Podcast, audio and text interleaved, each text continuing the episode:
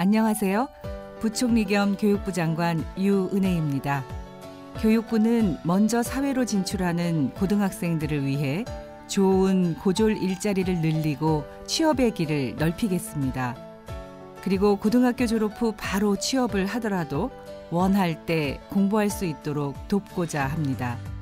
우리 아이들이 학벌 중심의 입시 경쟁에서 벗어나 다양한 능력과 꿈을 키우고 취업 후에도 소외되거나 차별받지 않도록 여러분도 함께 응원해 주세요.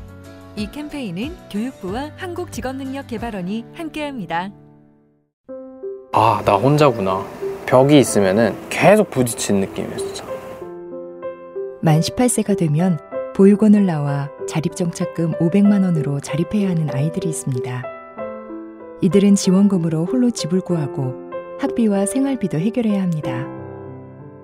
만 18세는 혼자서 모든 것을 책임지며 살아가기에는 아직 이른 나이입니다. 매일 벽에 부딪히며 살아간다는 보호종료 아동들.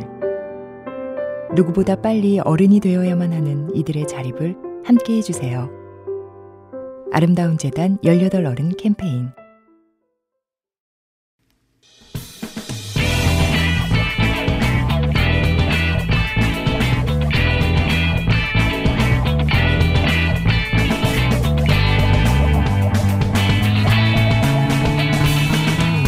김어준의 뉴스 공장.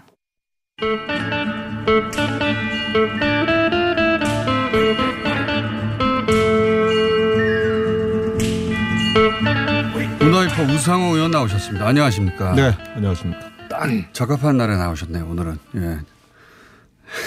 제일 제일 이제 뭐 저 판단이 어려운 날이죠. 그러니까요. 변수가 많으니까. 원래 이제 어, 문상 의장이 오늘 그죠?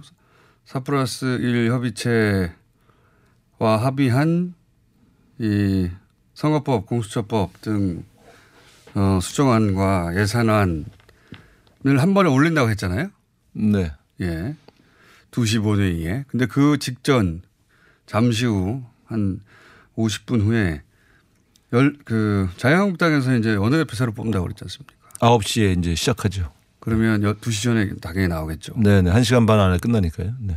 그럼 거기에 누가 선출되느냐에 따라서 어, 이 일정이 바뀔 수도 있는 거죠. 그 저는 뭐 누가 되든 예. 아마 재협상 뭐 재협상이라보다는 협상을 한 번도 한 적이 없으니까 누가 되든 아마 협상 요구를 할 거라고 봅니다. 그러니까 어, 정기국회 내에 일부를 먼저 선 처리하자고 할지 예. 아니면 그걸 포함해서 오늘 중으로라도 협상을 하자고 할지 어, 신임 원내대표에 당선된 자유한국당 원내대표는 반드시 협상 제안을 하게 돼 있죠. 그러겠죠. 그럴, 그럴 경우에 이제 그 협상 제안을 진정성 있다고 판단해서 협상에 응할지 아니면 그냥 바로 강행 처리할지는 이제 원내대표가 당, 저기 당선된 이후에 대화를 한번 시도해 보고 판단할 것으로 보여집니다. 근데 그 원내대표하고 어쨌든 나온 임기가 몇 개월 안 돼도 얘기를 해야 되는데 네. 처음 선출되자마자 어 잠시 유보해 달라고 하는데 그냥 진행하기 어렵잖아요. 뭐 저는 그렇게 예상을 하죠. 그러면 오늘 본회의가 안 열리고 그 협상 결과를 가지고 내일 할 수도 있겠네요. 그렇습니다. 내일까지가 정기국회 회기일이기. 때문에 예. 굳이 오늘 하지 않고 내일 해도 뭐 큰 차이가 나는 건 아니기 때문에 예. 에, 아마 일정은 내일로 수연될 수도 있습니다만 중요한 거는 이제 오늘 자유한국당 원내대표 선거에서 당선된 신임 원내대표가 어떤 태도를 보이느냐 이걸 보고 판단하기로 한 것으로 그렇게 알고 있습니다. 누가 될 것인가에 대한 전망은 어때요? 요번에는 정말 그 알기가 알좀 어렵습니다. 왜냐하면 이제 그 서로 다 이종 교배 형태의 후보들이 나왔지 않습니까? 친박과 비박, 비박과 친박 이런 식으로 이렇게 개파를 의식해서 심지어 초선 재선까지 아주 이렇게 여러 역학관계를 잘 고루 고려해서 만들어진 팀이어서 다들 그리고 이제 이 선거 운동을 본격화해서 판세가 드러날 수 있는 시간 여유가 없었거든요. 예. 이영원 원내대표가 그만두고 며칠 안 지금 됐죠. 며칠 안 됐거든요. 네. 그렇기 때문에 지금 판세가 제일 파악하기 어렵죠. 그냥 제가 원내대표 당선될 때 이런 식이었거든요. 평소 실력, 평소 인간관계 그 다음에 총선 때 누가 되는 것이 나한테 유리한가 이걸로 가지고 하는 거 아니에요, 그냥. 그 판단이 다 차이가 있을 겁니다 아마. 예. 뭐 지역이나 선수에 따라서. 그러니까 제가 볼 때는 어 1차 결선 투표 결선 투표에 누가 올라가는가가 드러나야 한 번에 가반을 안 낼 거라고 보시는 거네요. 어, 네 명의 후보가 나온 경우는 한 번에 과반수가 되는 경우는 불가능합니다. 누구 한 사람의 특출나게 인기 있을 수도 있잖아요. 그런 경우는 벌써 드러나죠. 일강 뭐 삼약이라든가 이런 식으로. 근데 지금 지금은 그런 형세는 아니기 때문에 민주당 입장에서는 누가 되는 게 가장 어렵습니까? 아, 뭐 그런 그런 것도 판단할 수가 없다. 네네. 네. 협상파 강경파라고 하는데 그게 갈릴 정도의 차이가 있을까요? 제가 볼 때는 협상가 강경파라고 그분도 의미가 없다. 뭐 아, 개인의 이제 성정이 예. 조금 더 모진 분 아니면 이제 뭐 지금 아니면 조금 그래도 대화가 네. 편하게 되는 분 이런 차이는 있어도 지금 이 패스 추제 국면에서 자유한국당 원내대표가 택할 수 있는 전술적 유연성이 그렇게 많을 수- 많기 어렵기 때문에 패스트트랙 자체를 인정하지 못할 것은 둘 다 똑같잖아요. 누가 지금은 둘 다라는 건 협상을 통해서 예. 최선의 차선의 아니라도 만들 거냐 아니면 4 플러스 1로 강행 처리하는 걸 지켜볼 거냐의 선택이기 때문에 네. 네분 중에 어느 분이 원내대표가 되든 협상을 요구 안 할 수가 없죠. 일방적으로 오늘 내일 중에 또 며칠 한 일주일 사이에 1년 내내 자유한국당이 반대했던 법안이 고스란히 통과되는 거를 지켜볼 수는 없지 않습니까? 그런 측면에서는 저는 누가 되든 협상을 안 할 수 없다. 내일 본 그러니까 오늘 본회의는 열리지 않을 가능성이 있지만 네. 내일 본회의조차 안 열리고 넘어갈 가능성도 있을까요? 어, 저는 그거는 어, 자유한국당 원내대표가 누가 되는가에 달려 있다고 보죠. 어느 정도의 협상을 가지고 오느냐에 달려 있다. 그렇습니다. 그러면 저는 문희상 의장 안이 예. 그러니까 지난번 나경원 원내대표가 합의했다가 이 더- 저기 회수한 말하자면 예산안과 지난번 필리버스터를 신청했던 예. 민생 법안 처리를 정기국회 안에 하고 예. 나머지 법안에 대해서는 신임 원내대표가 예를 들어 그 새로운 협상장에 들어와서 논의하도록 예. 그, 그 협상 결과에 따라서 임시국회에서 처리하도록 하는 안이 합리적이라고 봅니다. 그럼 가장 가능성 높은 것은 예산안과 네, 그리고 어 어린이 안전과 관련된 법안들을 네. 내일 처리한다. 그리고 저는 필, 그것은 내일 처리해야 한다고 봅니다. 그리고 그것까지 필리버스터- 미루는 것은 예. 그것까지 미루자고 요구한다면 그건 좀 과도한 요구가 되는 거죠. 그러니까 신희 원내대표가 예산안과 어 지난번 처리 못했던 민생 법안을 내일 처리하는 것을 받아주면 그러면 합리적인 분이 됐다고 판단해서 대화가 될 것이고요. 그거 전체를 정기국회 처리하지 말고 임시국회로 미루자. 그 합의가 안될 그거. 자체를 협상 테이블에 올리자라고 하는 경우는 예산안과 민생 법안을 여전히 협상의 볼모로 쓰겠다는 의사로 확인해서 아마 어, 응하기는 어려울 겁니다. 라고 생각하지만 네. 어느 대표가 아니시기 때문에 그왜 물어봐요? 그러면 그 내가 미리 원내대표 되실 분들한테 팁을 주는 거예요. 무리한 요구하지 마시라고. 예. 예산안 같은 경우에 포기하기 어렵지 않을까요? 예산안에 본인들 지역구들이 다 있는데 지역구에 아마 생각한 사업들이 있을 텐데. 아 근데 그것은 과거와 달리 예. 이제 쪽지 예산을 통해서 소소위에서 관철하는 예산의 규모나 크기가 크질 않아요. 이전에 비해서는. 그러니까 언론이 이제 비판을 하기 위해서 그중 일부가 끼어들어간 것을 비판하는 것인데 예. 뭐 주로 예결위원장이나 예결위 간사 혹은 소소위 의원들의 지역구 일부 끼어들어간 것 그거는 막판에 예. 끼어들어간 게 아니라 이미 얘기가 돼 있다고 봐야 되고요.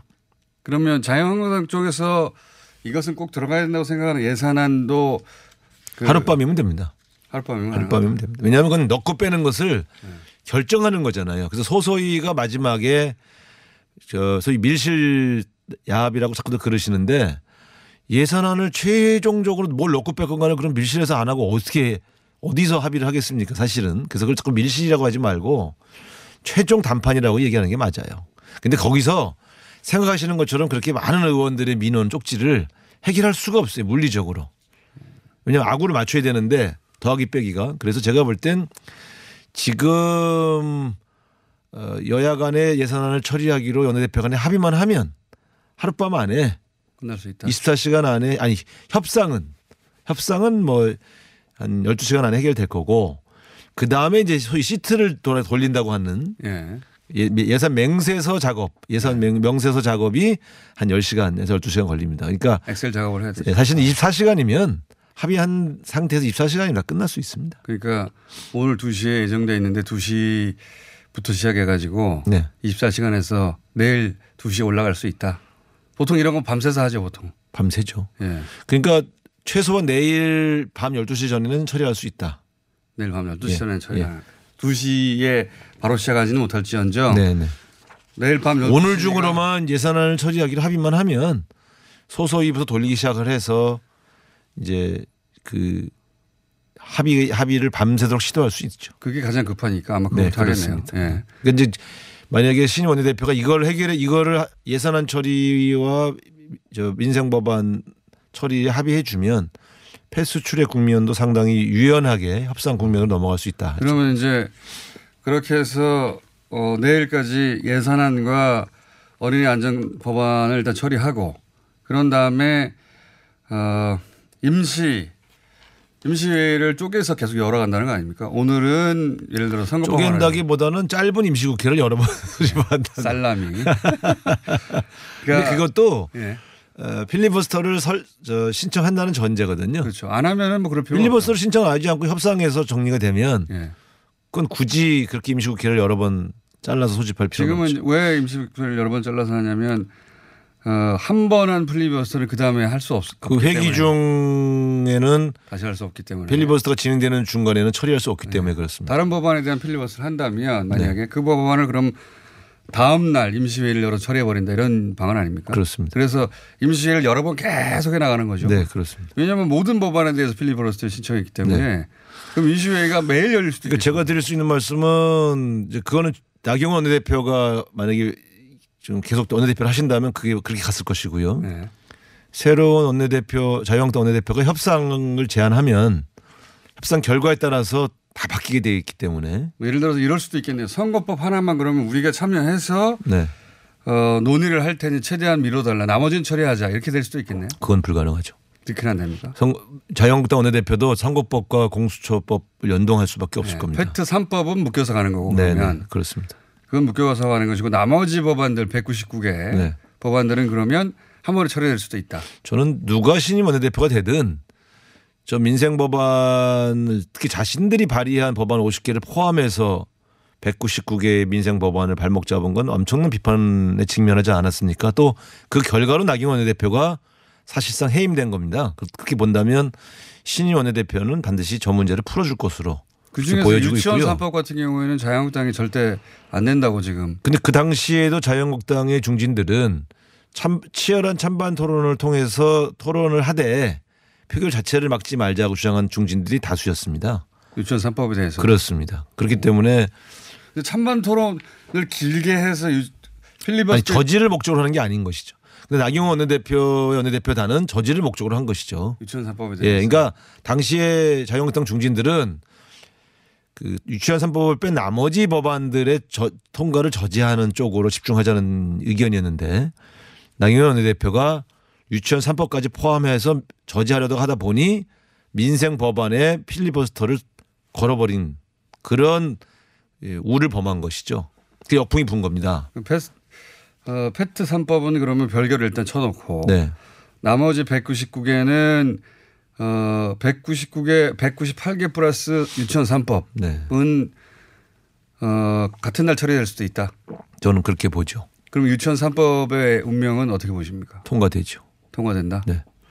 패트 3법만 결국 남게 될 것이 그게 제- 계속해서 올해 연말까지도 협상이 될 수도 있다. 그런데 지금 이제 이런 겁니다. 지금 4 플러스 1 테이블에서 논의된 내용, 네. 선거법 관련된 것과 공수처법 관련된 내용을 보면 애초에 패스 출액이 올렸던 원안에서 네. 많이 조정이 돼 있습니다. 그렇죠. 425. 그런 자, 자, 자 유한국당 원내대표가 들어와서 논의해도 네. 충분히 대화가 가능한 수준에서 논의가 진행 중이기 때문에 저는 이게 뭐 무조건 명분상 패스 출액에 올린 법안은 무조건 안 한다는 명분에 집착만 안 한다면 내용으로 들어가서 협상한다면 전 충분히 5당이 합의할 수 있다. 내용은 뭐 250 플러스 50이면 사실 이전에 비례 47석에서 50석 세석 넣은 거 아닙니까? 물론 비례 퍼센티지가 좀 바뀌긴 하는데 네. 그것도 협상 가능한 범주 안으로 들어왔다고 보시는 거예요? 저는 협상 가능하다고 보는 편입니다. 예를 들어 결국 그 자유한국당이 이 결과로 군소야당 특히 정의당 같은 준소야당의 의석을 한두 석도 올려줄 수 없다. 네. 비례대표에서 이런 마음가짐만 아니라면 전 충분히 논의 가능한 수준에서 논의될 수 있다고 봅니다. 숫자로 보면 그런데 네. 한해 내내 자유한국당이 이걸 결사 저지해 놓고 막판에 협상 테이블에 앉는 것도 면이 안 쓰잖아요. 음, 아니, 그러니까 선택이죠.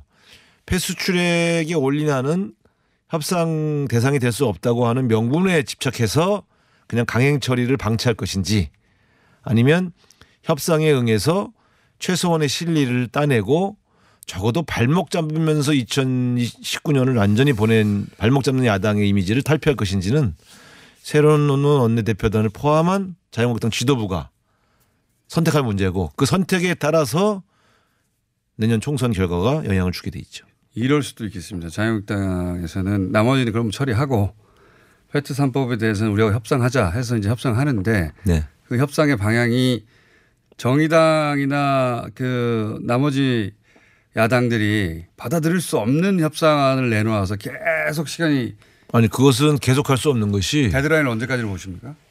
어 씨, 이거는 크리스마스 이전에 끝내야죠. 그렇죠. 네. 네. 그래야 내년 4월에 적용하게. 선거를 치르려면 이게 이제 이게 이제 이런 것도 있습니다. 선거법 통과도 어렵지만 통과된 선거법을 가지고 선거구 획정위원회에서 네. 어느 선거구를 그러면 줄일 거냐. 것이냐. 예. 이것도 좀 꽤 논란이 되거든요. 지금 또 내- 나온 얘기는 어, 강남을 좀 줄이고, 그러니까 자유한국당이 유리한 지역을 좀 줄이고, 또 민주당이 그 수도권에서 유리한 지역을 좀 조정하고. 뭐 아, 그거는 식의- 그렇게 될 수가 없어요. 그렇게는 안 됩니까? 또? 왜냐하면 이거는 헌법재판소에서 인구 상한선과 하한선 기준을 정해버렸거든요. 예. 여기에 적용되는 지역구만 합병하게 돼 있지 임의로 줄이고 빼고 할 수가 없습니다. 그러니까 인구 하한선을 넘어서는 지역구를 놔두고 강남처럼 큰 지역구를 주물거릴 수는 없습니다. 야, 이거 어려울 것 같은데. 아, 어렵지 않습니다. 이런 기준이 오히려 네. 기준에 따라서 적용하는 거기 때문에 자, 어, 알겠습니다. 이건 네. 내일 되면 이제 윤곽이 나오겠네요. 그렇죠. 오늘 오후 늦게쯤 예. 방향이 잡힐 겁니다.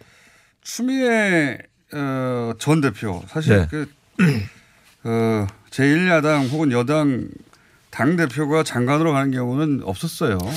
예. 정세균 저 의장 의장님이 비- 방 비대위원장 하시다가 네. 산자부 장관으로 가신 적이 있는데 그때 현직으로 네. 현직 대표를 하시다가 가갖고 그때 좀 역풍이 불었죠.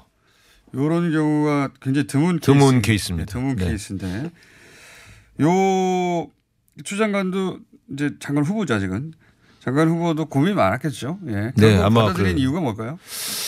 지금 뭐 우리 이 정권의 최대 관심 사항이 사실상은 이제 검찰 개혁 아니겠습니까? 더군다나 조국 장관이 이제 그 스스로 사임까지 할 정도로 네. 큰 이슈가 된 사안이기 때문에 어 웬만한 인사 아니고서는 그게 수습이 안 이건. 해결하기 어렵다. 네. 추 대표님 같은 강단 있는 분이 해결해야 된다 하는 요구 네. 앞에서 아마 고민하셨을 것이고 저는 뭐 상당히 적임자가 예. 아, 장관 어떤 면에서 적임자입니까?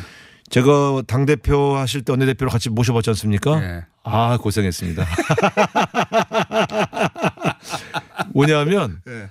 굉장히 강단 있고 고집이세요. 그건 막 예. 그건 그러니까 그런 것 이분 같습니다. 갖고 있는 소위 그립감이랄까 장악력. 장력. 예. 그러니까 아마 자신이 갖고 있는 권한을 100% 활용해서 예. 자신이 하고자 하는 비전, 가치를 구현해내는데 아마 저- 전력을 다하실 겁니다. 아마 윤석열 총장께서 그 이전의 장관들과는 전혀 차원이 다른 경험을 하시게 될 겁니다. 네. 그래요. 예. 장수죠, 장수. 예, 여- 아이 뭐 어, 장부. 이제 우리가 여걸이란 말이 좀 부족할 정도로 예, 옛날에 김대중 대통령께서도 좋아하시고 그 노무현 대통령께서도 좋아하신 이유는 이분은 어떤 목표를 정하면 후퇴가 없습니다. 예. 굉장히 그 강단 있고 또 나름대로 그렇다고 그래서 또 뭐 이렇게 뭐, 뭐 여러 가지 불합리한 요구를 하진 않으시는데 자주간 그립감이 세다. 예. 그건 뭐 다들 얘기하다. 예. 직진. 예. 그래서 오히려 이렇게 이런 분이 추진력이 있으니까 또 그러면서 또 검찰에 쏟아지는 어떤 압박과 압력이 좀 부당하다 싶으면 또 방어돼 주실 거예요. 그런 왜냐하면 법조인이기 때문에 그 비법조인들이 이해하지 못하는 것들을 잘 이해하시거든. 예. 자, 그 김진표 총리 어, 후보 군에 들어가 있는데 유일하게 남았다라고 언론에서 보도되고 있는 네. 이분이 어, 어제 MBC에서는 확정이다라고 보도를 했는데 어떻게 보십니까? 확정 대통령의 인사는 전- 저는 전혀 모른다. 그게 맞는 거죠. 그럼요. 그렇죠? 대통령 개인만 알고 계시다. 본인만 마지막 순간에 지금 이 보도를 막 하시는 분들은 자기가 대통령이라고 생각하는 것이다. 예. 그러니까요. 네. 특히나 이렇게 민감하고 예민한 것은 네. 대통령 주변에서도 모르는 거 아닙니까? 아 이런 경우는 보통 대통령이 최종 결정합니다. 그렇죠. 마지막 예. 순간에. 주변 측근 아무 소용 없습니다. 특히 국무총리인데. 예. 그러게 말이에요. 그래서 이걸 주변 사람의 얘기를 전해 들어서 막 인사에 관한 보도를 하시는데 최근 들어서 이- 이상하게 대통령 인사 보도를 예. 언론들이 해요. 어, 실명으로 예. 마구 확정적으로 보도하는 걸 보면서 이 나라에 대통령이 참 많아졌구나 이런 생각을 하는데 이미 너무 확정 뭐 이런 식으로. 너무 과잉 보도입니다. 제가 볼 때는 적당 적절치 이런 않다. 보도는 왜 나오는 겁니까? 물, 꼭물 먹을까봐 서로 이제 경쟁적으로 보도하는 거죠. 근데 인사 보도는 확인되지 않을 때까지는 이니셜로 기혁 씨, 니은 씨, 디귿 씨 혹은 A 씨, B 씨, C 씨 이렇게 써온 게 관행 아니었습니까? 예. 요즘 너무 실명으로 진작부터 인사 관련자가 일부러 떠보려고 흘리지 않는 한 이니셜로 쓰는 게 예의입니다. 근데 이제 너무 확정적으로 보도하는 것도 저는 이제 지양해야 될 언론 보도 패턴이다 특히 보죠. 대통령 인사를 이렇게 확정 보도한다는 것은 네. 대통령 본인 분명히 대통령께서 어한 그 조국 장관이 끝나고 나서 분명히 본인 입으로 하신 말씀이 있어요. 버- 올해는 법무장관 개각만 한다. 예. 이렇게 얘기하셨어요. 올해는. 아 그렇죠. 근데 온갖 언론이 총리부터 뭐 중폭 개각 뭐 온갖 보도를 쓰길래 대통령이 분명히 올해 안에는 법무장관 개각으로 그친다고 바- 발표했는데 지들이 자- 대통령이냐? 지들이 대통령이냐? 예, 제가 볼 때 그러니까 너무 많이 인사 보도가 너무 많이 나와요. 예. 대통령이 지금 데스크에 가- 전화해가지고 단독을 흘려주는 거 아닙니까? 대통령 말도 안 믿고 인사권자 말도 안 믿고 인사 관련 보도를 마구 써대시는 데스크에 계시는 언론인 여러분 자제해 주시기 바랍니다. 네. 그렇게 되길 원하는 사람들이 있겠죠 아무래도. 그럴 그 수는 있죠. 후보자들이 여러 명 있으면. 그러니까 제가 네. 말씀드리지만 특히 여당 관계자 발로 인사 쓰는 거 그거는 그분의 주장이지 대통령 생각은 아니다. 하는 그분의. 감 내지는 네, 네. 그분과 판단해 가까운 바랍니다. 청와대 내에 있는 분이 그런 뜻이 반영됐다든가. 예. 뭐 등등등. 하여튼 네. 이런 사안은 최근에 총리 후보자로 지명 저기 거론되신 분들 제가 좀 조사를 해봤어요. 왜 이런 보도가 나오나 예. 청와대에서는 검토한 바 없다고 분명히 얘기를 하는데 보니까 그분을 미는 정치인들이 있었어요. 아 검토 그분들이 기자들한테 전화해서 예. 이런 분이 되는 게 좋지 않겠냐. 아, 어, 이렇게 얘기를 하면 후보자로 거론해서 써주고 어, 이런 기자- 적이 있었죠. 기자들이 일부 언론에서. 네. 서로 도와주는 거네요. 예. 아니 근데 실제로는 뭐 검토할 만한 가치가 없는 분들은 아니었지만 그러니까 그렇게 검- 얘기하면 네. 후보자로 아, 기자들이 유력이라고는 안 썼으니까 거론되고 있다 이렇게 되고 예, 있다. 예, 예. 예. 그렇답니다. 네. 제가 취재한 것과 거의 비슷하네요. 확정을 어떻게 알아? 다들 그렇게 얘기하던데. 자, 지금까지 우상호 황야의 문화표 우상호 의원이었습니다. 감사합니다. 네 고맙습니다.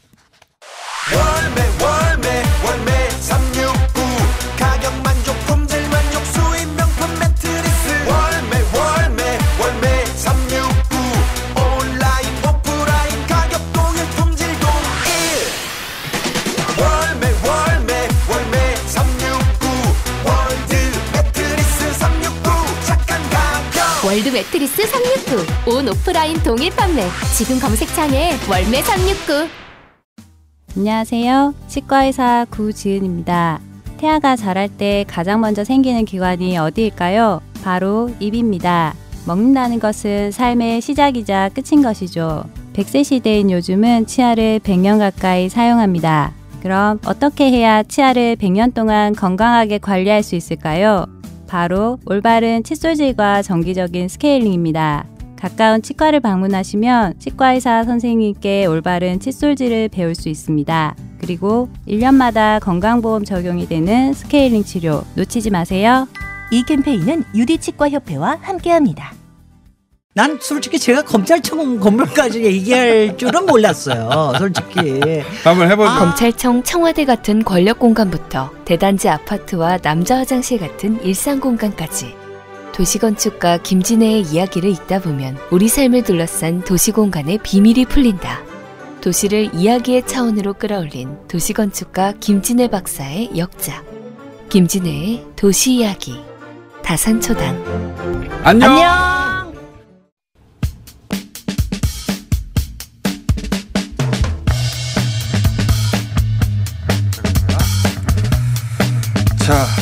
세 분 나오셨습니다. 최근에 재판이나 어, 혹은 예상되는 판결 또는 사건에 대해서 짚어주는 양신장 두 분의 변호사 한 분의 법조 출입 기자 양지열 변호사 안녕하십니까? 예, 안녕하세요. 신장식 변호사 안녕하십니까? 네, 안녕하세요. 장영진 기자 안녕하십니까? 예, 안녕하십니까? 세분 나오셨습니다. 이 조합으로 예, 다른 방송에는 절대 나가면 안 됩니다. 부르지도 않아요? 자, 어, 사건, 그러니까 다룰 만한 사건, 예.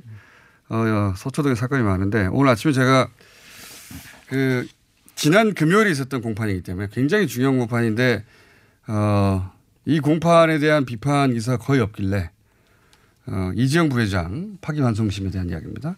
3차가 있었는데 여기서 이제 어, 판사 정주정 판사가 이런 얘기를 했어요.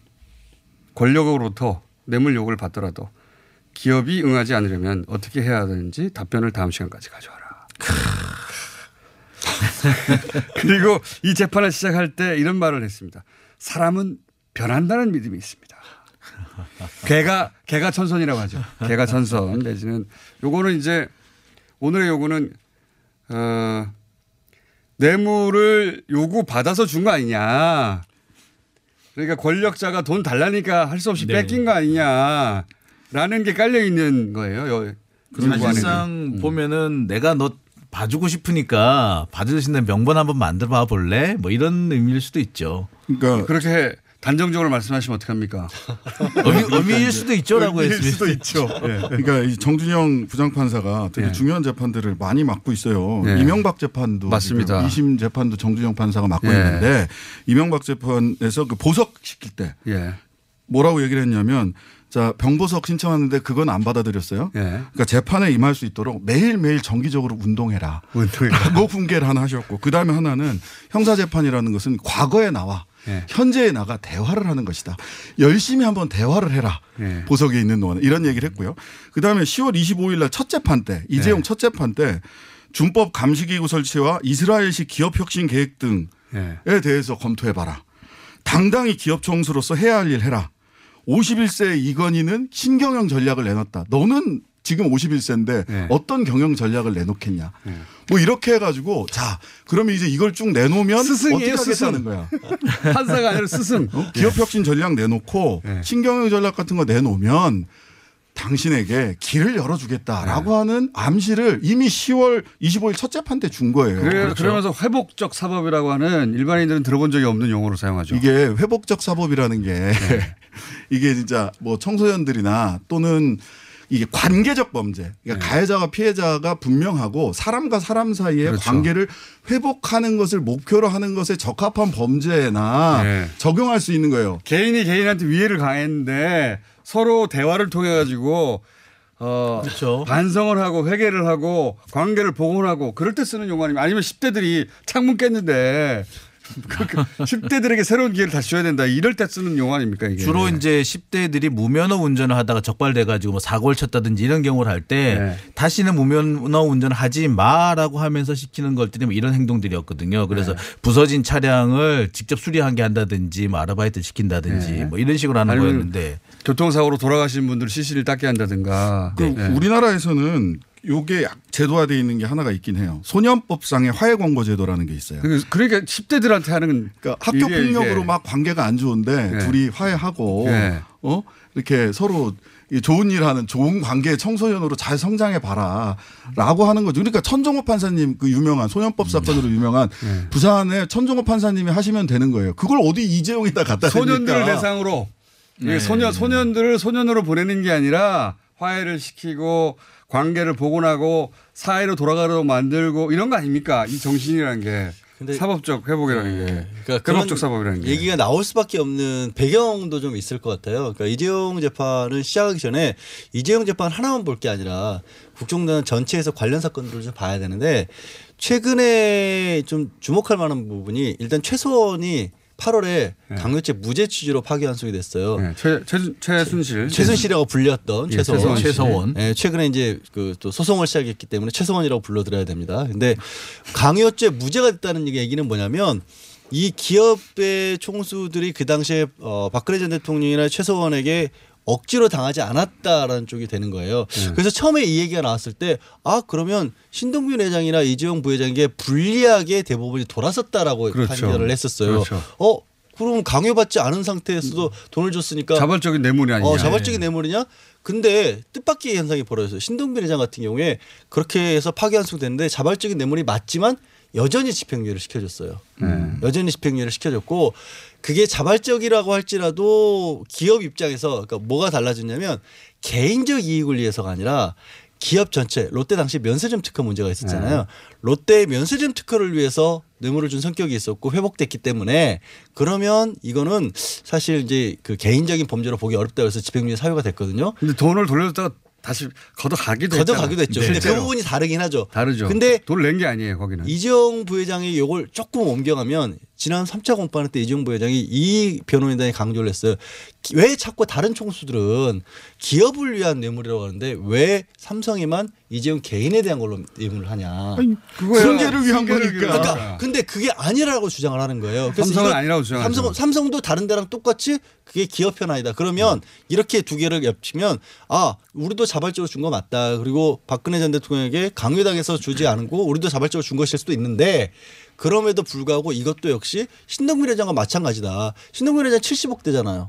이재용 부회장도 80억 대예요. 86억. 그러니까 이 기초 작업이 이미 저는 좀 이루어진 게 아닌가 하는 생각이 아니, 들어요. 그러니까 그 이재용 부회장에게 아주 낮은 형량 혹은 뭐 거의 집행유예에 가까운 형량을 주기 위해서 전체 그림이 어떤 논리를 구성할까 연구를 하고 당연히 들어왔겠죠. 음. 거기 변호사가 몇인데 당연히 연구했는데 판사가 해야 될 목이 있지 않습니까? 아니 판사도 그걸 뒷받침해 줘야 될 거 아니에요. 그러니까 그러면. 그걸 뒷받침해 줘야 된다고 생각하지 않으면 나올 수 없는 말. 갑자기 회복적 사법이라는 게 여기 튀어나왔다 이거죠.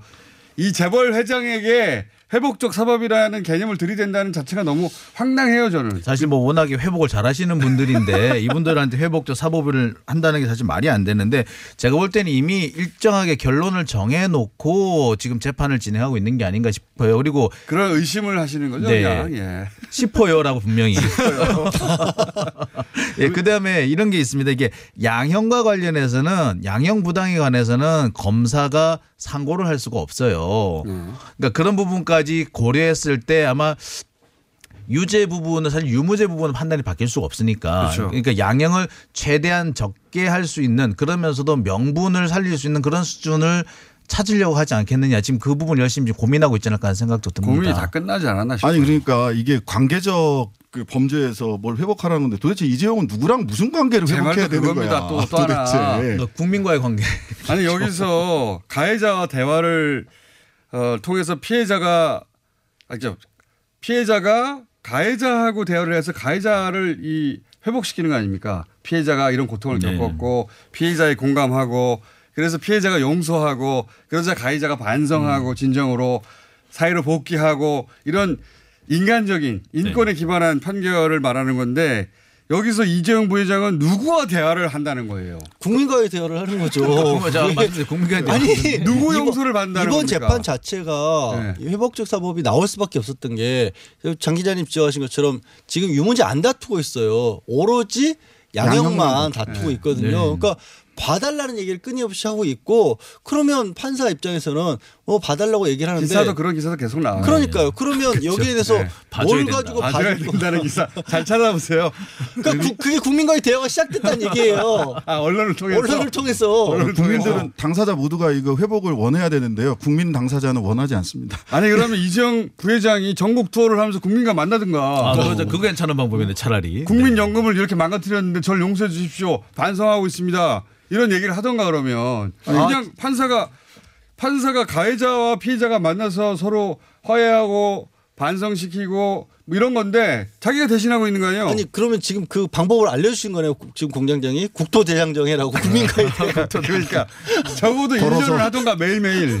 그러니까 그쵸 이제 그동안 손해 본 국민연금 이자 붙여서 다 갚아 드리고 그다음에 돌아가면서 국민들한테 대화하고 그러니까요. 그러면 좀 생각을 해볼 수 있을 것 피해 같아요. 회복이라는 게 전제가 있잖아요. 그렇죠. 그게 피해 회복이니까. 음. 국민연금의 피해 회복을 해야 될 거 아닙니까? 그러면 내가 개인 돈 몇- 몇 천억을 내 가지고 그 피해 회복을 하겠고요. 이런 걸 해야죠. 그리고 국민연금도 피해 회복이 돼야 되고요. 그 다음에 이게 횡령해서 개인 돈으로 지금 뇌물 준 것도 아니고 음. 횡령죄와 같이 있거든요. 그러면 삼성의 횡령한 돈도 다 개인 돈으로 회복시키고 최소한의 조치가 있어야 되는 거죠. 물산 주주들이 피해 입은 거 다시 그거 어떡할 거야, 진짜. 조치하고 삼성 바 삼성 바이오로직스로 피해를 입은 사람이 있다면 그 사람들도 이게 피해 회복이 전제가 돼야 되니까 그러면 그 이, 이런 식으로 재판할 거면은 판사가 이재용 부회장에게 자 피해액은 이렇게 추산됩니다.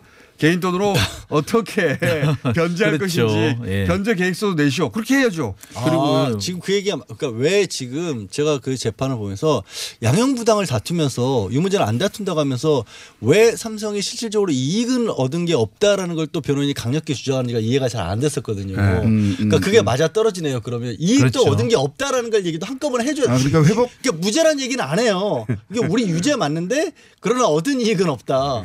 그래야 회복할 이익도 없는 거잖아요. 말이 안 되지. 저는 이제 재벌들 재벌 총수들 재판하면서 맨 끝에 판결문에 보면 한국 경제에 기여한 바가 크고 그래서 앞으로 그 총수로서 잘 하시, 예. 하세요. 그래서 감경합니다. 이런 얘기 있잖아요. 근데 단 한 번도 노동자들 재판에서 노동자로서 평생 열심히 일하여 한국 경제에 기여한 바가 크니 감경해 주겠다라는 판결문은 단 한 번도 본 적이 없어요. 네. 왜 이래야 됩니까?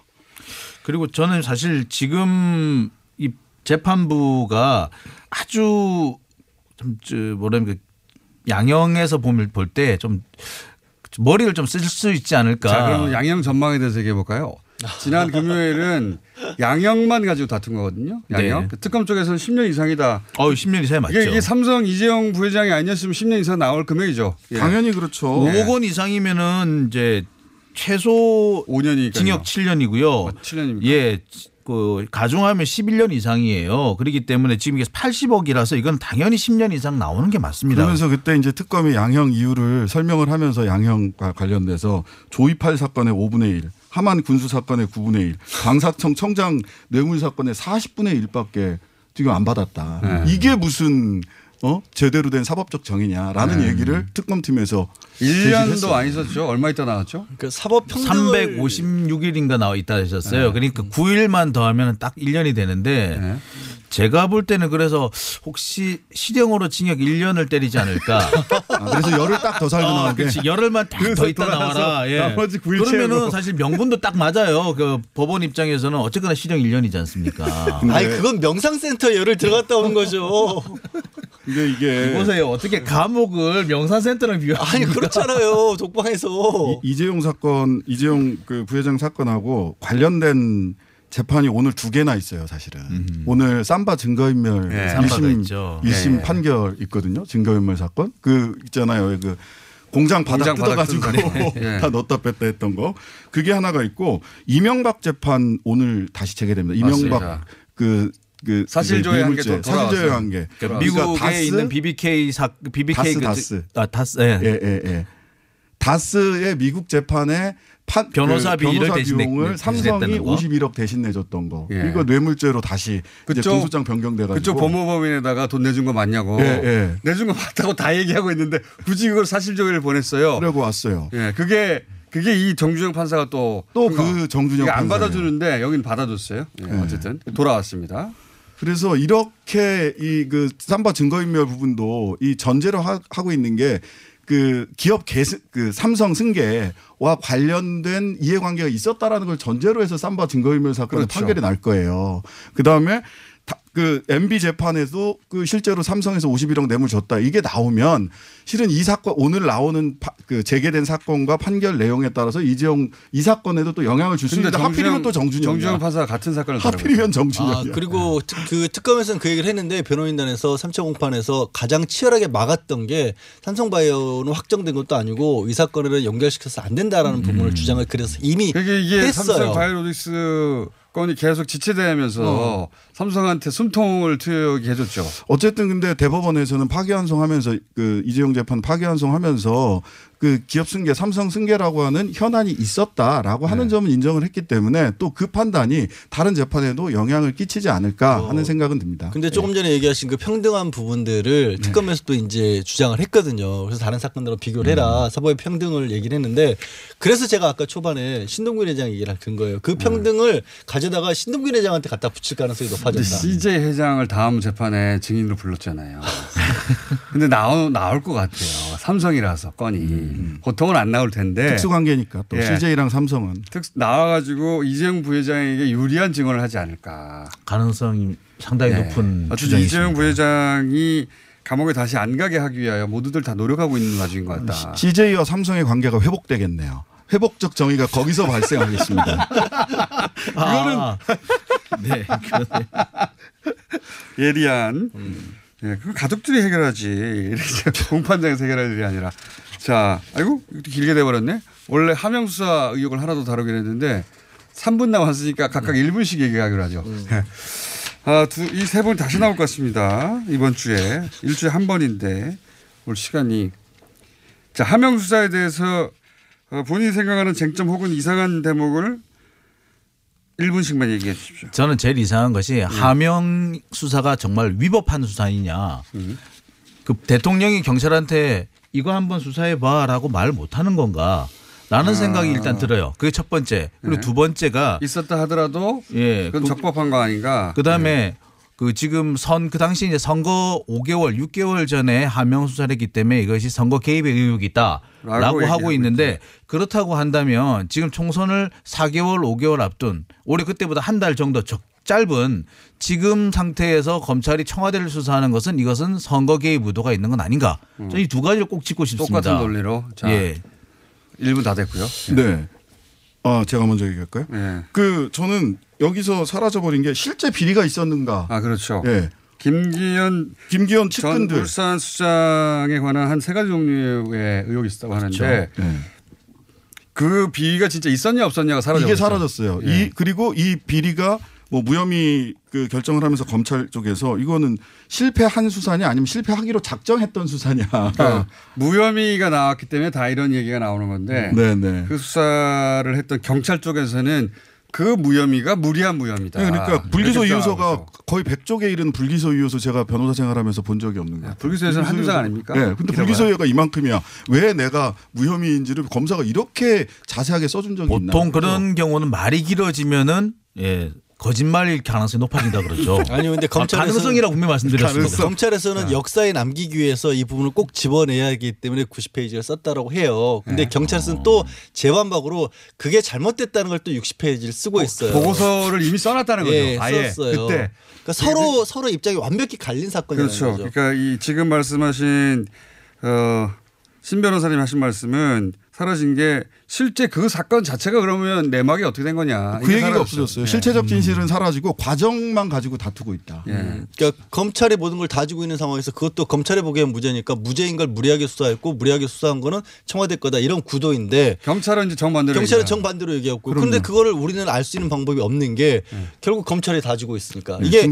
정보의 편중 현상이 벌어지고 있는데 검찰은 일방적으로 지금 몰아가고 있고 검경 수사권을 갑니까 이러다가? 그, 아, 마찬가지. 아, 저, 저 검경 거기도 수사권도 연결이 돼 있 다라고 네, 보고요. 수사가 직접 연결됐다고 봐요. 예, 그리고 이 내용도 그러면 과연 청와대에서 내려갔던 내용이 뭐였냐 했을 때 지금 송전 부시장 같은 송 부시장 같은 경우에는 음. 단순히 당시에 울산 지역에서 언론에서도 보도가 됐던 걸 정리했다는 거예요. 그럼 그거를 비교해 보면 이게 사건인지 아닌지 알 수가 있는데 안 나와요. 그리고 거기에 경찰도 당시 임의 수사도 했었고 검찰도 내사를 했었다고 하는데 그게 새로운 것이 아니라면 이게 무슨 첩보고 함명이에요. 자 양신장 세 분이었고요.